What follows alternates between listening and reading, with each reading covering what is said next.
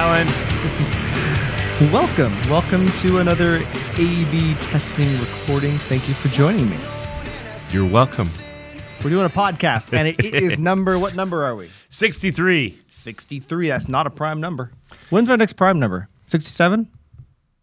So how, far. How you doing? I'm tired. Why are you tired? Well, we're You partying? No. We're uh didn't get the sleep I needed last night, I guess. Uh, and coffee's not working. Sorry about that. Sorry about that. So after after our recording last time, uh, random things to talk about. After we recorded last time, um, I know I'm still in maybe honeymoon period. How long does honeymoon period last in a new job? When am I out of the honeymoon? When you when you When I hate it and want to leave? No, that's way past. Yeah, okay. That's the divorce stage. Yeah, okay. When you finally have your first real complaint. Huh. Okay. So I'm still in the honeymoon phase. But Brent mentioned after the last episode that we had stopped recording, he said you look happier than you have in a long time or ever. Even better, I have to, um, not that this is going to be a direct dig on Microsoft, but I had a doctor appointment, my just physical, last week. Had the big, the full like seven vials of blood drawn and follow up a few weeks later. And in my doctor's words, my blood is perfect which is good. But the better thing is Are, are you typo? I'm A, A positive. I am A plus too. Do nice. Do you want to share some blood? uh, maybe. Good to know that your blood's perfect. But you know what's cool Mine's not. is uh, for the as long as I can remember. I mean, growing up and even into my 20s and 30s, my blood pressure 120 over 70, like clockwork. It started drifting up as it got older and seemed just like an older thing. Like, and it was as high as like 138 over 80, I think, uh, which isn't like massively high, but higher. Uh, Um, but You're able to decompose the blood pressure algorithm. yeah, it's it's To me, I've I've always it's lowers better. Lowers better. Yes. Uh, but if if one number's lower and the other one's way through the roof, what does that mean? I don't know. I don't know physiologically, but one's like when the the, the number where you they squeeze your arm till you can't feel the pulse anymore, and the numbers are the first moment they can feel they can detect it, and then when they can't detect it anymore.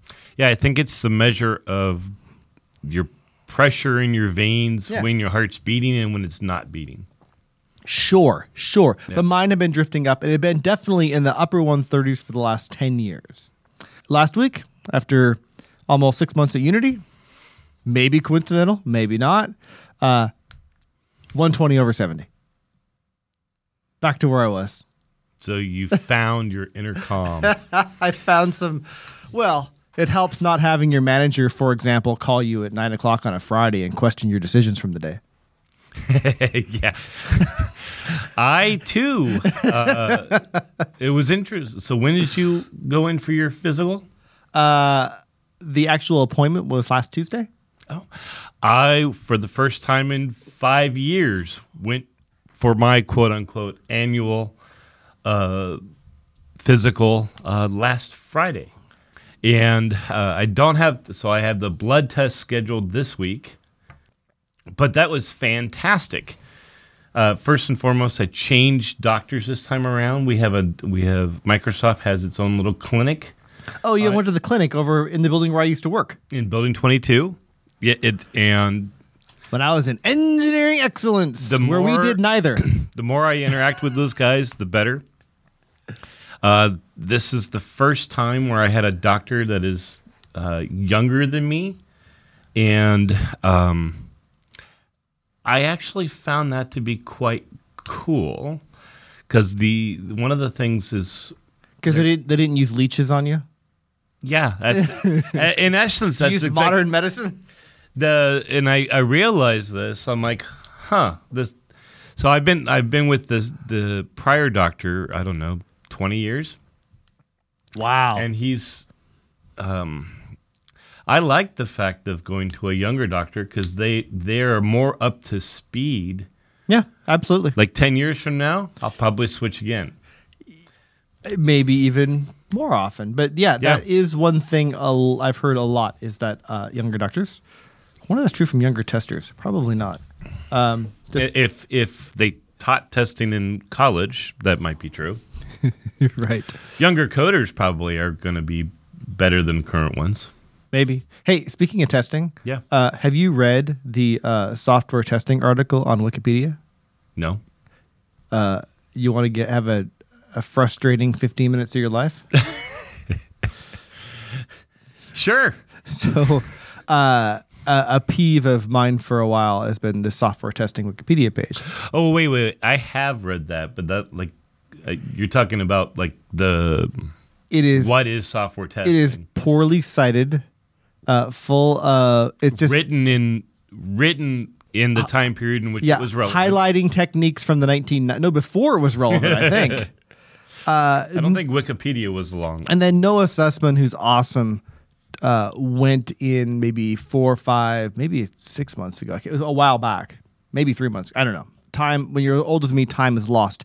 He went in and made a whole bunch of edits, like a whole bunch of edits, and made a pretty good looking page. Still, I would question some of his citations as reputable sources, but a pretty good start. And it was whole scale rejected by the curator of the page uh, for various reasons that weren't well supported in the talk page. Uh, very frustrating. I'm not sure why no, why Noah didn't just blow up, but uh, I keep on reading it, thinking, okay, I'm going to try and make make some headway here too. I'm going to come in and help him and figure out how to make this incrementally, and it ended up being one of those problems I realized I just could not do by myself because again it would just be my opinion versus Noah's opinion and it needed to have a some sort of coordinated effort among a diverse set of opinions. So now, why why did the curator reject it primarily? too many changes at once was the big one. okay. So we definitely have to go through and make smaller changes. Uh, I think it's going to require, at some point, before we get too far, uh, I'll want to involve him in these discussions. But, and backtracking from that a little bit, what I did in on Friday, last Friday, I had a few minutes. I wanted to read through the page again and see what I could do. And I just gave up and I was so in such a mood about it that I created a, uh, a Slack team to get people together to fix the software testing Wikipedia page. And Noah's involved and uh, a bunch of other people. And inviting more and more as we go along. It's uh, you can DM me on Twitter, Alan Page, and I'll I'll send you an invitation. I think I'm all caught up there. Or contact me in any one of the other ways, which a good tester should be able to figure out how to find me. And I mean, my my email address is are all over the internet. If you can't find my address, maybe you should find a career that requires less investigation. Just saying. I want to use. I'm not a big fan of needing to develop consensus, but this is one of those situations where building some consensus and some allies on how to go about making the software testing article not only represent software testing better, but being an article that doesn't look amateurish and stupid compared to the bulk of Wikipedia articles, which are um, there. There are some trash out there, of course, but most of the least major ones are very competently done, well cited, based on reputable sources. Is your goal to finally define what is software testing? No, again, Wikipedia is a uh, uh, encyclopedia, not a dictionary. Yeah. So no, it's not the goal. The goal is to if someone were to want to read about software testing, didn't know much about it, uh, for them to get a clear idea of, and we can include some history as well, but what software testing is in the 21st century. Okay. Uh, now the curator, how is that defined? Is that an employee of Wikipedia? No, I'm not actually sure where he came from. I don't know how that works. I have to learn how that works and get him, and I'll get him involved. I'll invite him to the uh, the Slack team. I originally was going to try and have all this conversation in the talk channel, but it, for each, each Wikipedia page has a talk page, but it the type of discussions we need to just aren't conducive for that. So uh, it's going to be, um, it's not going to be quick. It's going to take a while, but I'm hoping with if we can get there's like 30 people um, already on this on this in the Slack group, and uh, I hope I can just some are just there to lurk, which is fine, and we'll make pockets of progress in little pieces. But uh, I hope we can sort of get a strategy together and how we want to do it, and then start executing on those changes. Uh, I really want to use Noah's page as a model, but also I'm, as I mentioned a few times in that team already, I'm open for other opinions and and strategies and and just because I started the channel I don't get extra votes I just want to be the one to make sure it moves forward You should um, recommendation for you. Uh, post this as a query on the general channel in our Slack channel.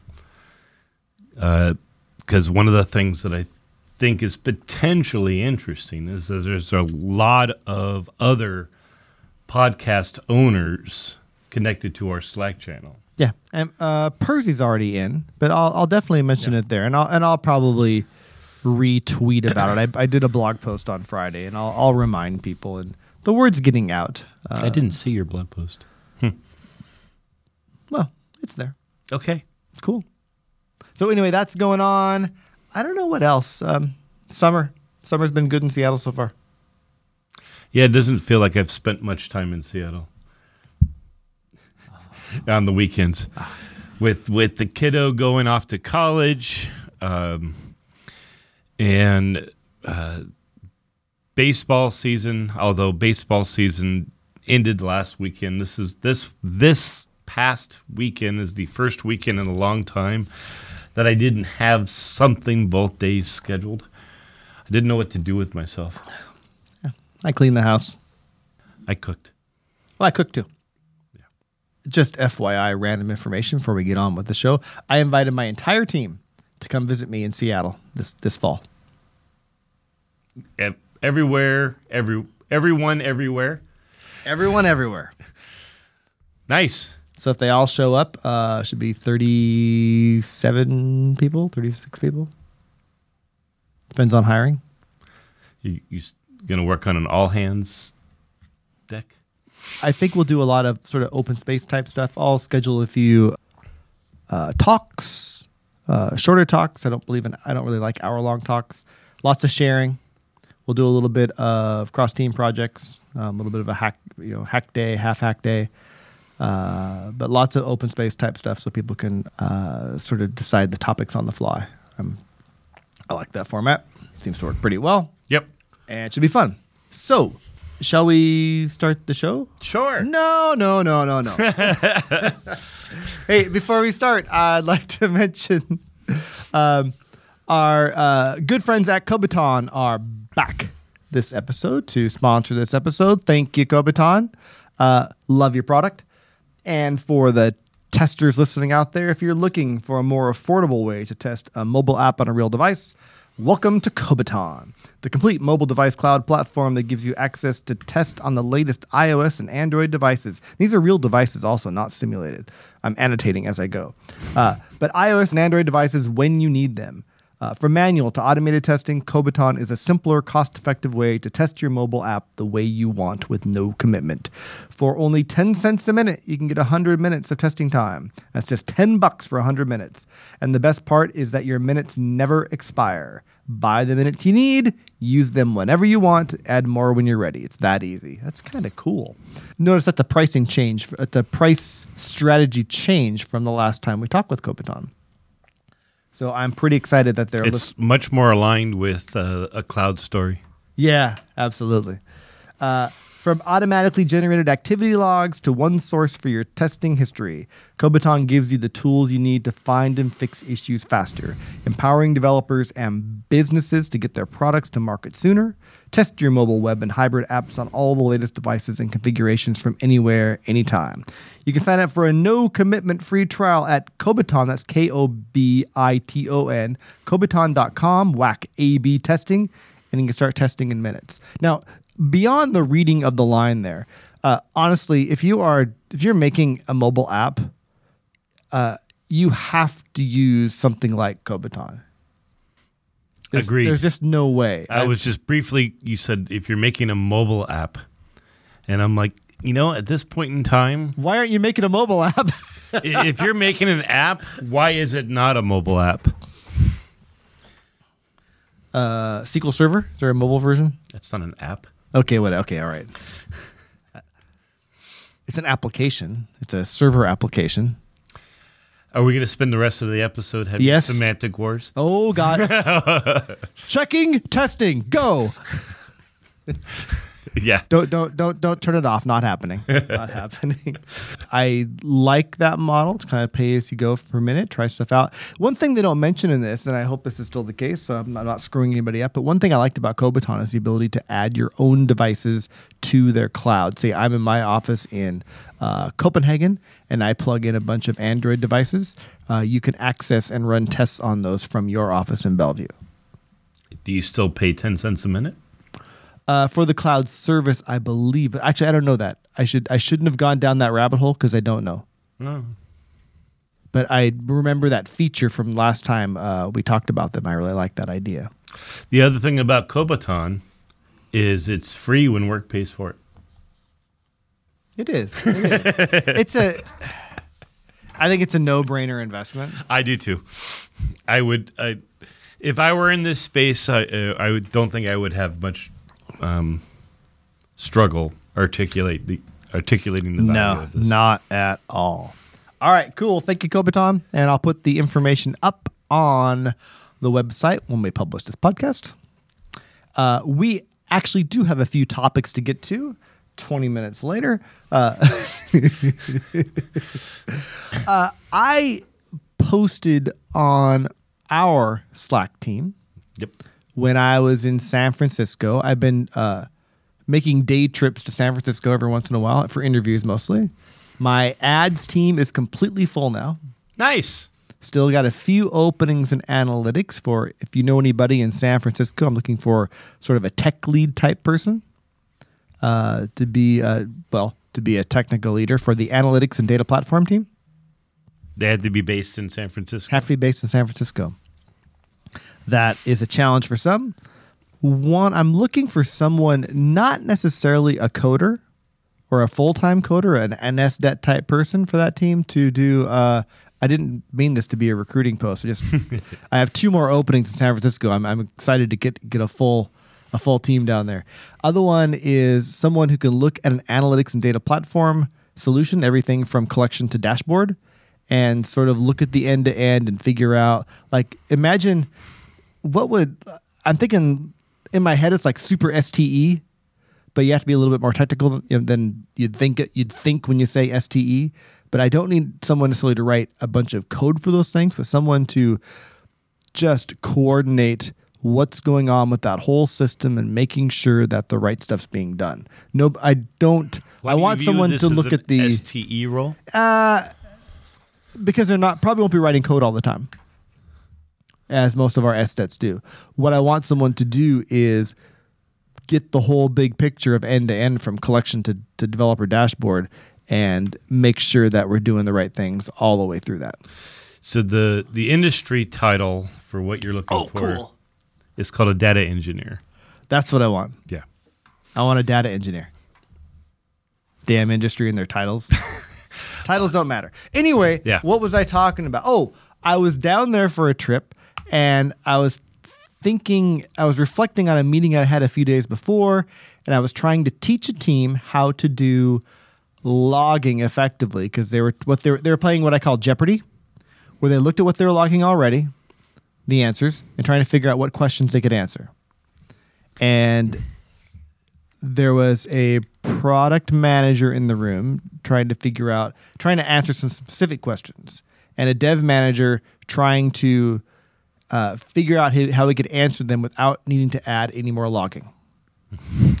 and we use or are using. I do that all of the time. and honestly, I find it fun. I, I found the little fun too because I feel like, oh my God, I can provide value. I can provide value. I can provide value.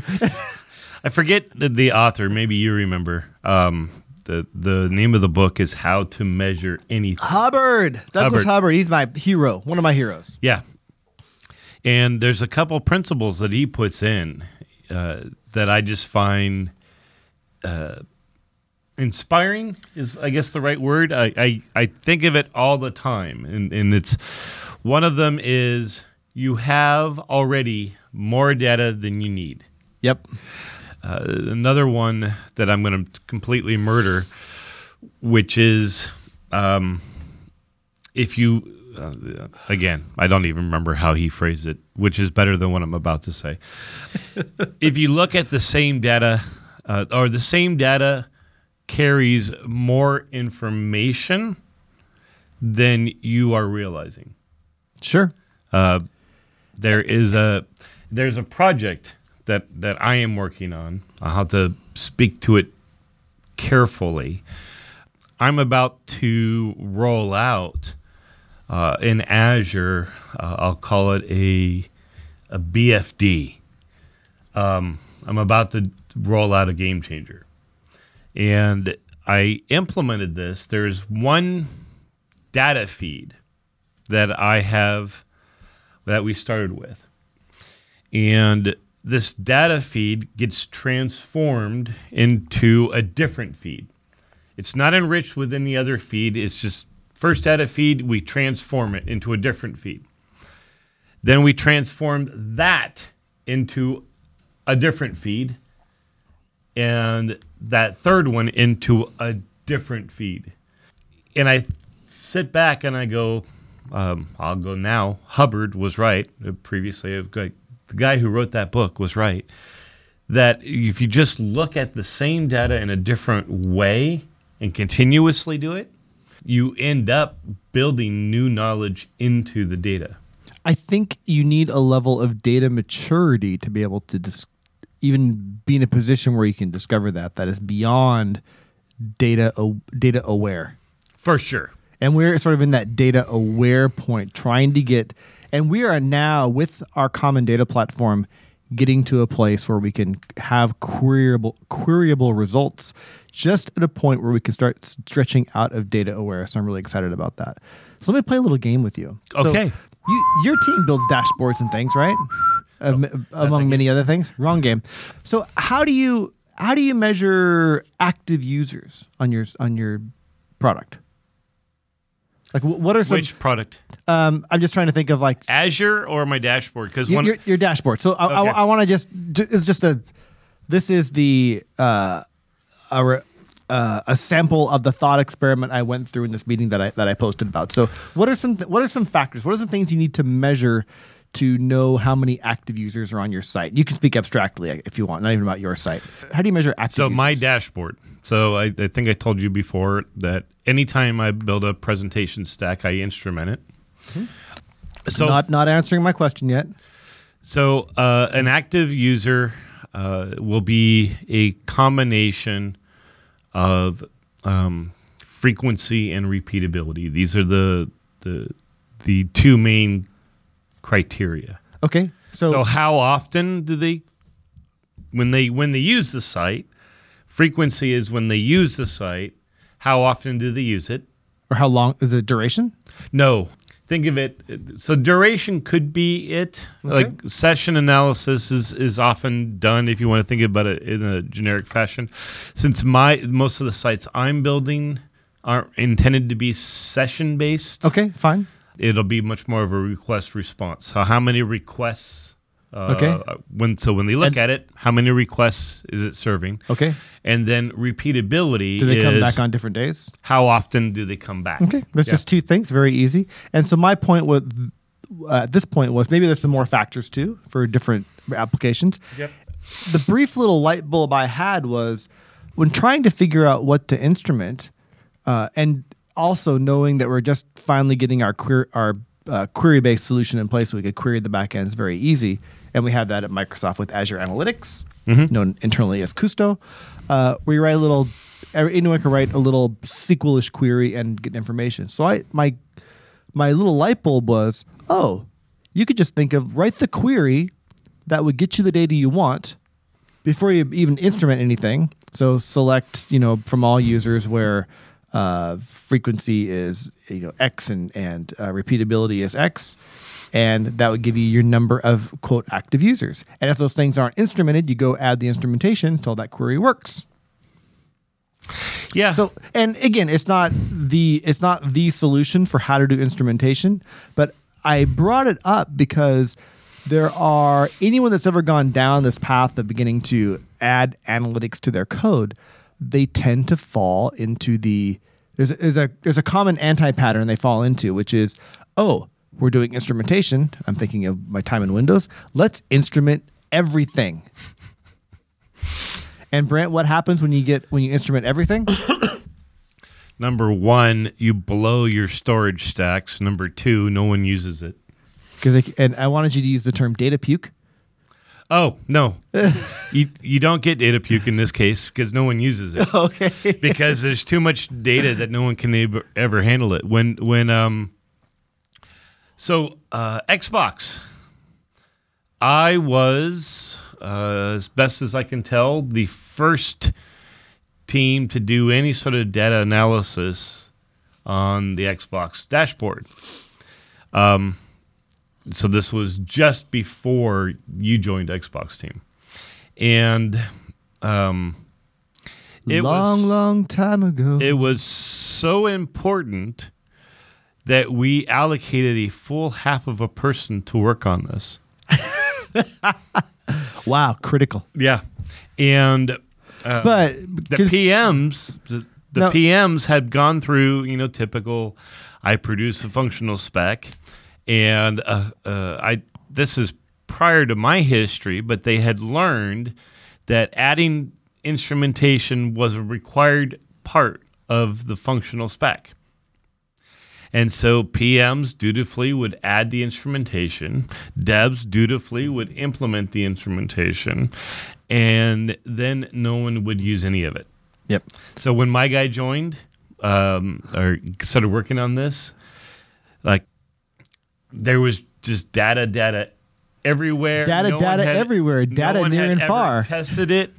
He he he spent a good two months just getting the first thing working. Just thinking about that makes my blood pressure go back up. Yeah, I So here is the challenge, though, uh, and there are different schools of thought on this. There is use my method to just instrument what you need to answer your questions and nothing else. And then there's everything. The argument against everything you've already given, you can't figure out what to do. The argument against uh, approach like mine is that answers your questions, but you lose, and you can go back to Hubbard's quote on this. You may lose some avenues for some exploration on things you didn't know you may need to measure. Uh, Yeah, and, the and- order- and I'm kind of in that camp where like measure the things that answer your questions plus a select few other things as long as you can do it in moderation. Uh, but you've done this more than I have. What's your strategy? What's a how do you choose what to instrument? So, first and foremost, let me go back because it kind of seems to me that um, we're we're trying to connect the dots here. Like you connected in the Slack channel. Hey, logging and TDD. These things could probably get together and come up with something useful. Qu- query driven instrumentation, QDI. The other thing, though, that it reali- that I realized that there's a p- possible connection. What to do with it, I haven't closed on yet. But aren't these two models similar to sort of a generalist and a specialist? I hadn't thought about that. Please elaborate. Well, so the the instrument everything seems like you're just dumping a bunch of generalized data, but you haven't added enough um, something precision, accuracy, information, usefulness, right? Um, so you don't you don't know what goal you're going after, therefore. Um, it's going to be a roll of a dice as to whether Sure. or not that thing goes after a goal. The specialist side of it, though, right, if you start with the questions up front, then it can only answer those questions. And, and then you're, it's just a matter of time, uh, unless you spend a lot of time up front uh, pre-testing your questions, like there's a good chance that you're going to get burned by Sure, the orders right. of ignorance. And that's exactly what I'm saying. I think there. Are, how do you get past? How, how do you find what is the right happy medium? And then the other the other actual problem on the on the question approach is um, what happens when answering the question times out. Because a lot of the times you only need the answer once. Right? There's there's sort of repeatable what we call operationalized um, analytics plus there's sort of ad hoc or exploratory analytics uh, that you don't need to to repeat. So on the logging thing, I'll just share from my experience. Is Really, you want to go after what are the use cases. First and foremost, uh, I have I encourage Dev to say, okay, if a customer comes in, right, Dev, you need to log those things that are diagnostic in nature. Um, log those things so that we can figure out what the problem is. I have found that in my experience, I can take those diagnostic logs that is useful for dev to diagnose, and then I can add information on top of it to, to make that data stream serve my purposes. Um, now, on the hypothesis, or not the hypothesis, the the the other model, I have questions that I want to answer. I actually formed up a an approach that I think uh, potentially aligns with the CIRA um, stuff we CIRA is collect, inform, recommend, act. Yeah. So we want to if we if we want to create a system where we're collecting, informing, recommending, acting, how do we build that? So the model that I've written up, um, I call it hypothesis testing in a nutshell. It really isn't hypothesis testing, um, but it starts off with uh, a hypothesis. Okay, so if you go look at any sort of stats 101, you'll see that it's not hypothesis testing. There you need sort of control experiment, A/B. Um, but what I tell people to do is, in a nutshell, number one, come up with a statement, not a question, a statement that you want to prove or disprove. So um, you talked about users. Um, uh, you could say this feature change will increase virality by at least 15%. Yes. And actually, I've taken that exact approach when doing ex- experimentation or A/B testing. Like, or I've asked like for every feature, new feature we're adding, that you add instrumentation to measure the business or customer value of that. Yes. So what I what but what it is important that you start off with a, a, a belief statement. This is what we believe to be true. Why is that more important than asking the question? How does that work better than asking the question? That um, how much, uh, how much will this improve? Uh, because you can answer the question and um, So if I make a statement, it's 50, it'll increase by fifteen percent, and it only does twelve percent. Um, is my, my statement's false, but maybe the maybe the experiment was successful. Maybe. Uh, likewise, if you said it, I believe it's going to increase it by uh, fifteen percent, but your question is, uh, does it increase it? And it it increases two percent. You're really what the reason why I say start off with a set um, statement explicitly is so that you don't get stuck into an endless cyclical loop because it could come back and you can go all right, 2%. Now, when you get that 2%, someone's going to look at that and say, and judge, is that good enough or not? And whether subconsciously or consciously, that's going to wind back to their statement of belief. I get you. So I'm saying write it up first. All right, Okay. go on. Now, after you have the statement, then what you want to do is you want to enumerate if that statement were true, what actions would I take? And if that statement were false, what actions would I take? So what I'm what I'm helping people to do is a model for thinking through their their data. So you have this statement of belief. Now you enumerate what actions would I take, whether or not this this statement proves true or false. So that's I like that, but I think uh I think it puts a, a good it puts a good amount of thinking on the the product manager, the project manager trying to come up with those things because uh, if I make a statement, this will increase by 15%, percent and I have to say, well, what happens if it's true or false? Uh, and do we pull the feature back? What I mean, to have to make a commitment there is Right. a difficult thing to do, but it's maybe good to think about that before it becomes a reactionary decision. And this is why I said this aligns with CIRA, right? The very last thing in CIRA is act. Um, so here it's forcing you to think through what are the actions that you would take? What, what are you driving towards? Um, far too often with the data space, what we see is a bunch of people dumping a bunch of data and then exploring a bunch of stuff and not, uh, you know, sort of wandering aimlessly in the data desert. All right. So I, I like that. I, I have to make a mental note. Wa- wandering aimlessly in the data desert. Yes. Um, now, recommend. So we have a statement, we have an enumeration of actions.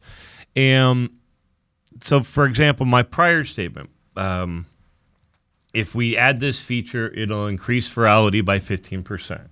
Obviously, one action we could take is no op. Right? Uh, if it proves true, no op. Another action if it proves true, could be um, to go more in on this feature. Right? Uh, I mean, I'm, we're making up a feature here. Sure. But, um, it's similarly on on if it proves false. Right? We could cut the feature. We could do nothing. We could um, investigate variants of the feature that would change. Now, the point of the question, the next phase, is now we need to enumerate the minimum number of questions necessary to confidently select the correct action. Oh, okay. and that's sort of the recommendation phase because what you're what you're doing now is you're saying now from a stats point of view like um, hey there's a 75% chance that this is the correct action. There is a 34% chance that this is the correct action. The the percentages do not need to add up to 100 um in, in this case That statement reminded me of. Now, if you haven't read How to Measure Anything, the Hubbard book, I found it fascinating. I've actually read it twice now, and there's still parts I don't understand because he knows more about math than I do. But the idea, one other idea in there is the idea of building up a confidence level yeah versus being 100% sure of anything for estimates. It's like, Brent, what year was Mount Rushmore carved? Yeah, you don't know. 1937 So, yeah. But Oh, I know give, the game give, you're talking give, about. give me an age give me a range where you are 100% confident where it was where it was carved you can say uh, between 1900 and 1980 i'm 100% 1850 to 1950. sure and then you can and 90% you can narrow that down and they're actually online there are versions of the confidence game where you try and come up with the, um, where you get better at estimating within a range of things Yes. like um and all kinds of like things you wouldn't know without looking up but you can come up with a range where where, where are you 100% confident in where this could happen and you can train yourself to like i don't know for sure but i'm 100% between x and x I actually used that technique. It, I'm glad that you brought that up because I used that technique for for a couple of years in my last team, but um, I wasn't too happy about my last team, so I repressed. it, it, appears I repressed more than I really wanted to from that. Um, now, let me just finish off this. no no sure go let me finish. So, Now we enumerate the questions that will allow us to confidently select the action. And then the last bit, I think, very much aligns with what you're saying is okay, what data do we have? What additional data do we need to be able to answer these questions?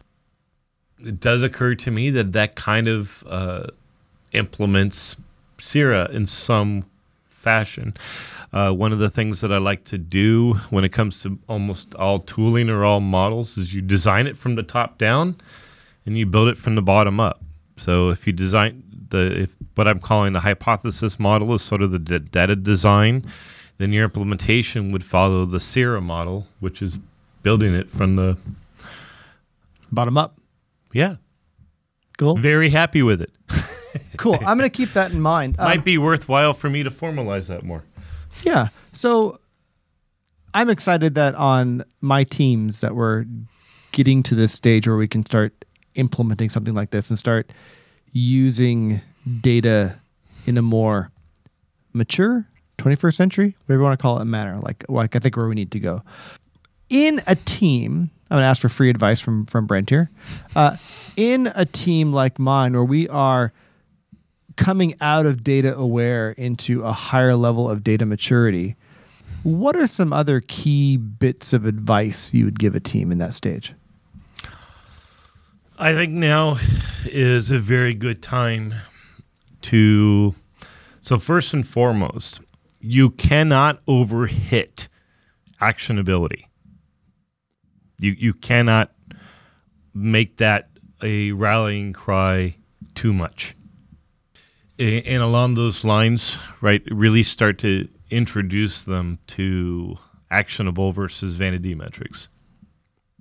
It, so the first thing is they're going to start pulling these numbers in, and the next thing you're going to see is a bunch of new dashboards with with data puke and vanity metrics, Yep. and Guaranteed.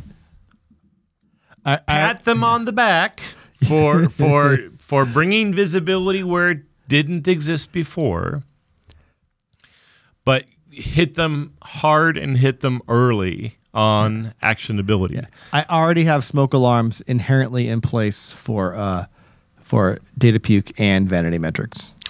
The other common thing that I see is on the topic of accuracy. How important is it to be accurate? And I will tell you at this phase, not at all. Not at all. Not at all. You want to elaborate with an example? Yeah, it's actually one of my favorite ways to torture data scientists. Um, because they are they May- may- are Maybe we can do a whole episode on, on Brent's entire list of ways to torture data scientists. so data scientists get trained and it's an important skill set but they're they are trained to work through accuracy of their models now in a live site model or in any ai model worth its salt accuracy is important but when you're first starting this stuff you're not using it for that. You're using it to provide recommendations, uh, as well as as uh, what I call Pareto ordering of the actions. So you can think of um, the action list as as also a, uh, another way of providing it is not selecting which action to take, but ordering. uh, Sometimes the actions that you could take, you could take multiple of them. So which one's going to have the highest impact? Now, data scientists they want accuracy, um, but I will tell you, getting to three nines of accuracy, or no, getting to four nines from three nines, is an order of magnitude Of course, yeah. amount of work. Yeah. it's uh, as you tighten and tighten and tighten and tighten and tighten. It's each each step is another order of magnitude worth of work. No, and that makes sense if you're getting into being data driven and data centric. Uh, that the information you get is going to guide you in the right direction, maybe not exactly where you need to go. And then as you hone in and get more mature, it's going to take a while before you actually get the sort of pinpoint navigation you need. So in the, in the initial phases, right, an actionable metric, um, there's really two high level classes, and that's either a rate or a ratio. Okay, Okay. and these are directional. It, it says go in this direction, go in that direction, and the accuracy of the numerators and the denominators generally don't matter at the beginning phases. No, I, that makes complete sense. And the one of the things again that that I use to torture the data scientists is I'll ask them, you can pretend to be the data scientist in this little skit. hey Alan, Hey, Brent. I hear you really want to make this more accurate. I do. I'm working hard on it. Great. It's my it's my life. Let me ask you so we already have a list uh, that orders the actions we're going to take. Yeah.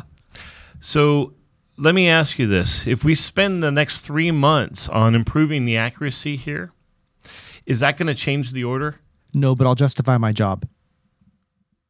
Uh, yeah, you actually won't because you'll have wasted three months when you could have been doing something useful. Oh Yeah. shit. Yeah. So that's actually, if it doesn't change the, the order. Now, there will be, so I tell them uh, in very open, uh, as an open discussion, because I, if I do expect them to say, yeah, I think it would, if it would. But generally, when you, when, when you look at the ordering, it's almost always a head tail curve, which means the number one action, even with another two years of accuracy, the number one action would still be the number one action. yeah. Right. So at that point in time, I'm like, look, it's time to move on to something else. We'll come back to this when accuracy would change the order. Sure, sure. And I can see that as that is just an increased level of maturity. Honestly, if we can get to where we're getting uh, some direction from data, I'm pretty happy. Then over time, that can become more precise. But uh, ballpark, I'm happy. I would recommend that you try out the the model I'm, I'm talking about and get get Of course I will. manage- management thinking through what actions we would take. Yeah, for sure. I can't emphasize this enough. You cannot beat the drum of actionability too much. You just simply cannot. It it trumps everything. Got it. Yep. Good advice. Well, thank you. Thank you for all that. Shall we call it a day? Yes. Anything else? Okay, everyone. I'm Alan, I think. And I am Brent. We'll see you next time. Thank you. Walk